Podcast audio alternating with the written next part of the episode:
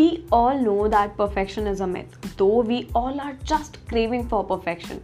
We humans, we are just full of impurities, full of colors, full of shades. We are not just a dark blue or light pink. We are somewhere in between them. We are darker, lighter at some points, of course, depending on the situations. And as I said earlier, we know perfection is a lie, but still we are just craving and running towards it. And you know, throughout this journey, we are just forgetting to nourish and love our existence.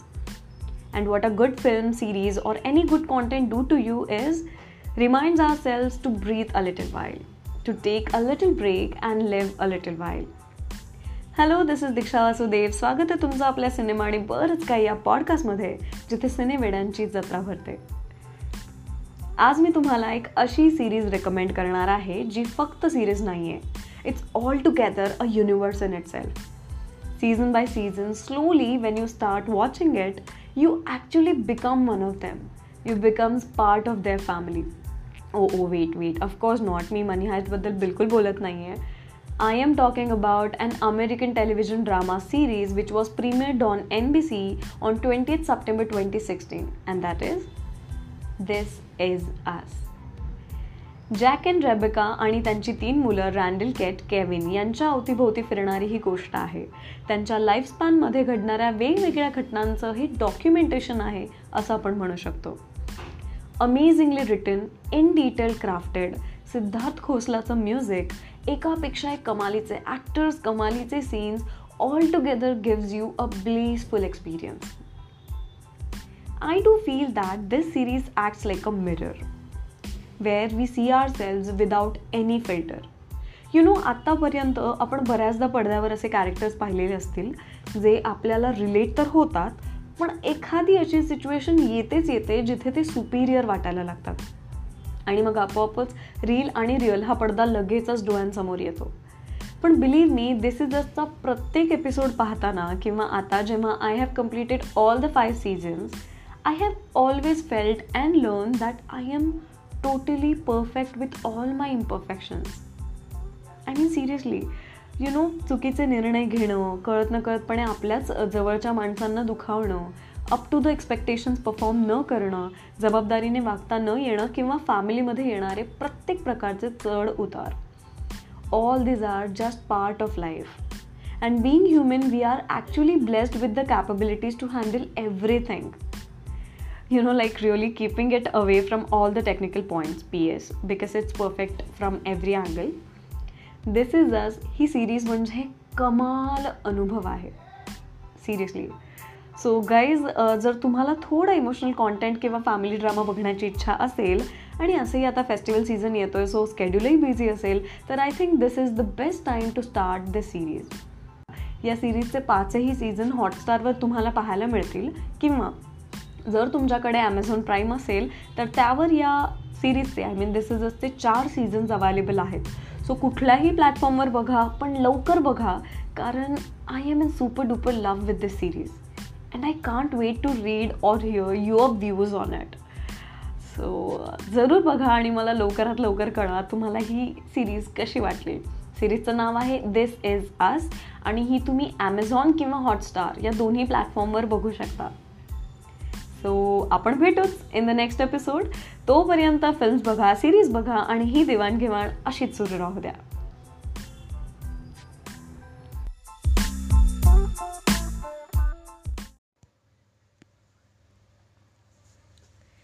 The best techniques of making a film was the one that was not noticeable, said Satyajit Ray. Hello this is Diksha Vasude स्वागत आहे तुमचं आपल्या cinema आणि बरंच काही या पॉडकास्टमध्ये जिथे सिनेवेडांची जत्रा भरते आज आपण एका अशा इंडिपेंडंट फिल्म मेकरबद्दल बोलणार आहोत जो कधीच काळाच्या चौकटीत सामावला नाही. ज्याने आपल्या पंधरा वर्षांच्या कारकिर्दीत फक्त चार फीचर फिल्म्स बनवल्या. क्राऊड फंडिंग ही टर्म आत्ता उपयोगात आणली जात आहे पण नाईन्टीन एटीजच्या काळातच या डिरेक्टरने आपल्या फिल्मच्या डिस्ट्रीब्युशनसाठी सिक्स्टीन एम एमच्या प्रोजेक्टरवर चार्ली चापलिनच्या द किडचे शोज भरवून क्राऊड सोर्सिंग केली होती. आय होप तुम्हाला थोडी कल्पना आली असेल अर्थातच today's episode is all about a legend Malayalam film director John Abraham and his films You know, we all know that cinema is a medium of expression, and I feel that there are two kinds of cinemakers. one who explores the medium and leave the personal imprint on it, and other who not only understand the collective nature of this medium but also use it to communicate with contemporary society. John was the latter. भटक्या प्रवृत्तीचा John कुट्टानाच्या Christian परिवारात जन्मला. त्यामुळे तिथल्या तेव्हाच्या आर्थिक परिस्थितीची साम्यवाद चळवळीची पॉलिटिक्सची छाप त्याच्यावरच नव्हे तर त्याच्या प्रत्येक कलाकृतीतूनच दिसून येते. मग नाईन्टीन सेवन्टी वनमध्ये आलेली त्याची debut film student this way असो किंवा द क्रिऊल डेड्स ऑफ चेरियाचन असो. एकीकडे जिथे विद्यार्थ्यांचा एक गट आपल्याच शिक्षकाविरुद्ध नैतिक भूमिका घेताना दिसतो एकीकडे जिथे विद्यार्थ्यांचा एक गट आपल्याच शिक्षकाविरुद्ध नैतिक भूमिका घेताना दिसतो तर दुसरीकडे शेतकऱ्यांनी गुन्ह्याची साक्ष दिल्यानंतरही त्याचाच पोलीस व जमीनदाराकडून होणारा छळ व त्यामुळे त्याची खालावलेली मानसिक स्थिती निदर्शनास येते I feel the best way to understand any director is to be a keen observer of his films.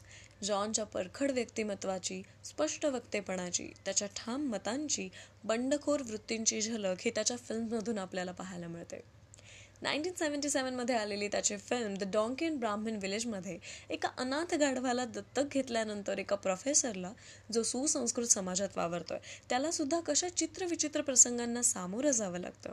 त्याच्यावर उडावलेली परिस्थिती त्याचबरोबर ठोंगी परंपरांचं विडंबन करणारा हा चित्रपट. जॉनच्या धाडसाचं प्रतीकच आहे. आश्चर्याची गोष्ट ही की ह्या चित्रपटाला नॅशनल अवॉर्ड मिळाल्यानंतरही ही फिल्म संपूर्ण तमिळनाडूमध्ये. आश्चर्याची गोष्ट ही की ह्या चित्रपटाला नॅशनल अवॉर्ड मिळाल्यानंतरही ही फिल्म संपूर्ण तमिळनाडूमध्ये बॅन करण्यात आली होती. ह्या तिन्ही फिल्मनंतर जर खऱ्या अर्थाने जॉनची ख्याती सगळीकडे पसरली असेल तर ती त्याच्या नाईन्टीन एटी सिक्समध्ये आलेल्या अम्मा अरियन म्हणजेच रिपोर्ट टू मदर या फिल्ममुळे. Amma Aryan made it to the list of top ten Indian films of all the time as curated by the British film institute you know I believe that there are two types of films also एक जे आपण कधीही आणि केव्हाही बघू शकतो. आणि काही फिल्म अशा असतात ज्या आपल्याला त्रास देतात. स्लो डेथ ही टर्म आपण इथे वापरू शकतो. ज्या संपल्यानंतरही होणारा त्रास कायम असतो. अर्थात हा त्रास सुखद असतो कारण तो आपल्याला माणूस म्हणून वारंवार विचार करायला भाग पाडत असतो. अम्मा आर्यन दुसऱ्या प्रकारात मोडते. ही फिल्म म्हणजे केरळच्या वायण ते कोचीपर्यंतचा एक प्रवासच. दिल्लीला जायला निघालेल्या पुरुषांना वाटेत एक डेथ बॉडी दिसते. हा हरी आहे ही ओळख पटताच हरीने आत्महत्या केली हा निरोप घेऊन तो हरीच्या आईकडे जायला निघतो. वाटेत अनेक साथीदार तो गोळा करत जातो. हा प्रवाह एक लाट बनते आणि हरीच्या आईच्या दारात जाऊन कोसळते. ती आत पाहते कॅमेरा मागे सरकतो आणि आपण फिल्ममध्ये एक फिल्म पाहत आहोत हे आपल्या लक्षात येतं. या फिल्मची गोष्ट जितकी सरळ साधी आहे तेवढीच गहन याची मांडणी आहे. यु नो बऱ्याचदा आपण ज्या फिल्म्स पाहत असतो त्याचा इन्फ्लुएन्स आपल्यावर होत असतो. मनी कॉल ऋत्विक घातक सत्यजित रे यांचे आदर्श डोळ्यांसमोर असतानाही जॉनच्या फिल्म्सची धाटणी संपूर्णत वेगळी आहे. त्याच्या फिल्म्स हिस्टॉरिकल आणि पॉलिटिकल आहेत. त्याच्या प्रत्येक फिल्ममध्ये सुटकेचा प्रवास आत्मशोध कंटाळवाणीपणा आणि शुद्धीकरणाचं चिंतन आढळतं. जॉनच्या सर्व चित्रपटांमध्ये जर्नी हे ॲज अ मॅटरफिल कॉमन जाणवतं. जॉनच्या सर्व चित्रपटांमध्ये जर्नी हे ॲज अ मॅटरफिल कॉमन जाणवतं. जसं Amma आर्यनमध्ये journey spends whole Kerala historically म्हणजे rights against privatization of medical college ration rice protesters in Fort Kochi strikes by rock crockery workers and many more आणि emotionally with individual memory of dead one same in the donkey and Brahmin village also जिथे journey revolves around city to village from culture to exploitation जॉनबद्दल film critic C.H. Venkateswaran said, Journeys are a recurring metaphor in Abram's films, from the personal to the socio-political, from the inside to the outside, from theory to practice, from biography to history, from death to life, from guilt to redemption, and sometimes from guilt to violence, from son to mother, and vice versa. प्रवासासोबतच जॉनच्या फिल्म्समध्ये साहित्याची जोडसुद्धा अचूक जाणवते professor प्रत्येक सिच्युएशनमध्ये अडकल्यानंतर त्याच्या वाचनात येणाऱ्या कविता. किंवा मग one day a political intelligence of my country will be question by the poor Amma आर्यनमध्ये एका सीनमध्ये आलेली ही कविता. मनाला हेलावून सोडते. दिग्दर्शकाचा अभ्यास त्याचं वाचन याची साक्ष देणारी ठरते. जॉन्सच्या गझलवरचं प्रेमसुद्धा त्याच्या याच चित्रपटांमधून आपल्याला जाणवतं. जॉन्सचं गझलवरचं प्रेमसुद्धा आपल्याला त्याच्या फिल्म्समधून आप जॉन्सच्या गझलवरचं प्रेमसुद्धा त्याच्या फिल्म्समधून आपल्याला पाहायला मिळतं. नॉट ओन्ली दिस बट अशा कितीतरी सीन्सची मांडणी या फिल्ममध्ये आढळते ज्याबद्दल काय आणि किती बोलावं हा प्रश्न मला पडतो. You know black and white फिल्मबद्दल आपण बायस्ड असतो. आपण आधीच काही समज पाळून ठेवलेले असतात. पण believe me there are some films ज्या एक्सेप्शन आहेत. जॉनची फिल्ममेकिंग स्टाईल कालबाह्य आहे. आज किंवा कित्येक जॉनची फिल्म मेकिंग स्टाईल ही कालबाह्य आहे. आज किंवा कित्येक वर्षांनी जरी या फिल्म्स पाहिल्या तरी त्या तितक्याच रिलेट होतील असं मला नेहमी वाटतं. Hand held shots glittery movements camera through emotions convey करण्याची पद्धत नॉन लिनियर स्टोरी अपारंपरिक संवाद अनकंडिशनल एंडिंग पॅटर्न्स तेव्हाच्या फिल्म्सना पाहता जॉन्सच्या फिल्म्स ह्या पंडखोर आणि क्रांतिमय प्रवाहाची सुरुवात वाटतात. जॉन्सच्या प्रत्येक फिल्म्सना बरेच लेयर्स आहेत. कितीही अर्थाने आणि वेगवेगळ्या अँगलने सिनेमा परसिव्ह केला तरी पुन्हा बघताना त्यात काहीतरी नवं सापडतंच. पुरुषांचा एकांत प्रोफेसरची असहाय्यता हरीचा भटकेपणा आणि रिबेलियस वृत्ती तर जॉनचं प्रतिरूपच वाटतं. L I C employ to F T I gold medalist आणि मनी कौलच्या उसकी रोटी या फिल्मला असिस्ट करण्यापासून ते आज एक लिजंड फिल्ममेकर हा प्रवास खरोखरच अनोखा आहे. सो गाईज यू नो जर तुम्ही सिनेलवर आहात आणि तुम्हाला वेगवेगळ्या फिल्म्स एक्सप्लोअर करायला आवडतात तुम्हाला सिनेमा हा फक्त एंटरटेनमेंट पेक्षा एक पातळी वर जाऊन स्टडी करायला सुद्धा जर आवडत असेल तर मी म्हणेन अम्मा आर्यन आणि द डॉंकिन ब्राह्मण विलेज या दोन्ही जॉन एब्रामच्या फिल्म्स मस्ट वॉच आहेत आणि त्या जरूर बघाच. लकीली या दोन फिल्म्स आणि आणखी त्याच्या दोन फिल्म्स ज्या मी डिस्क्रिप्शनमध्ये देणार आहे त्या सगळ्या फिल्म्स तुम्हाला यूट्यूबवर अगदी मोफत फ्रीमध्ये पाहायला मिळणार आहेत. So you can watch it for free also आपल्या पॉडकास्टला फॉलो करायला विसरू नका शेअरही करा आणि thanks for the overwhelming response for my all previous episodes तुम्ही जर ऐकले नसतील तर जरूर आधीचे एपिसोड्स पण ऐका हा सुद्धा एपिसोड ऐका आणि मला जरूर कळवा की हा एपिसोड तुम्हाला कसा वाटला. मी माझा इन्स्टा आय डी डिस्क्रिप्शनमध्ये दिला आहे. सो तुम्ही मला तिथे कनेक्ट होऊ शकता आणि ऑल्सो मी माझा मेल आय डी पण दिला आहे. सो मला जरूर कळवा. आणि आपण भेटूच इन द नेक्स्ट एपिसोड तोपर्यंत फ़िल्म बघा आणि ही देवाणघेवाण अशीच सुरू राहू द्या.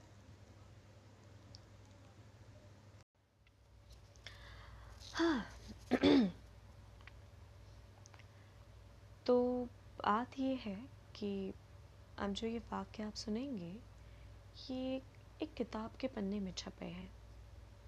किताब का नाम है तुम्हारे बारे में। जितनी बार मैं, जितनी भी बार मैं इस किताब को पढ़ती हूँ, उतनी बार मुझे ये नई सी लगती है। शायद ये है भी तो तुम्हारे बारे में। हर चीज़ इतनी बिखरी हुई क्यों है? सोचा सबसे पहले घर को बिल्कुल घर जैसा किया जाए। हमेशा से लगता था कि अगर झड़ रही पपड़ियों को एक बार अच्छे से साफ़ कर दूँगा तो घर वापस घर सा हो जाएगा। पपड़ियों को साफ़ करने गया तो दरारें दिखने लगी। घर की दरारों को कैसे भरा जा सकता है? सोचा कि इन सारी दरारों को लिखूँगा। इतनी ईमानदारी से लिखूँगा कि सारी की सारी दरारें भर जाएगी। घर वापस नया हो जाएगा। बिल्कुल हमारी बचपन सा। जब लिखने बैठा तो घर के ढेरों अंधेरे कोने उभर आए। बहुत सी असहज कर देने वाली कहानियाँ निकली। मैंने देखा कि लिखने की वजह से घर में कुछ नई दरारें और बढ़ गई थी। घर छलनी छलनी सा हो चला था। अब जब ही सूरज उगता तो रोशनी आर पार हो जाती। घर में कुछ भी घर जैसा टिकता नहीं था। लेखक होने की एक त्रासदी है कि हर वो चीज़ जिससे दरारें भरी जा सकती थी, जिससे घर घर बन सकता था, वो उन सारी चीज़ों का इस्तेमाल अपने लिखने में करना सीख गया था। तुम्हारे बारे में, लेखक मानव कौल। आवाज दीक्षा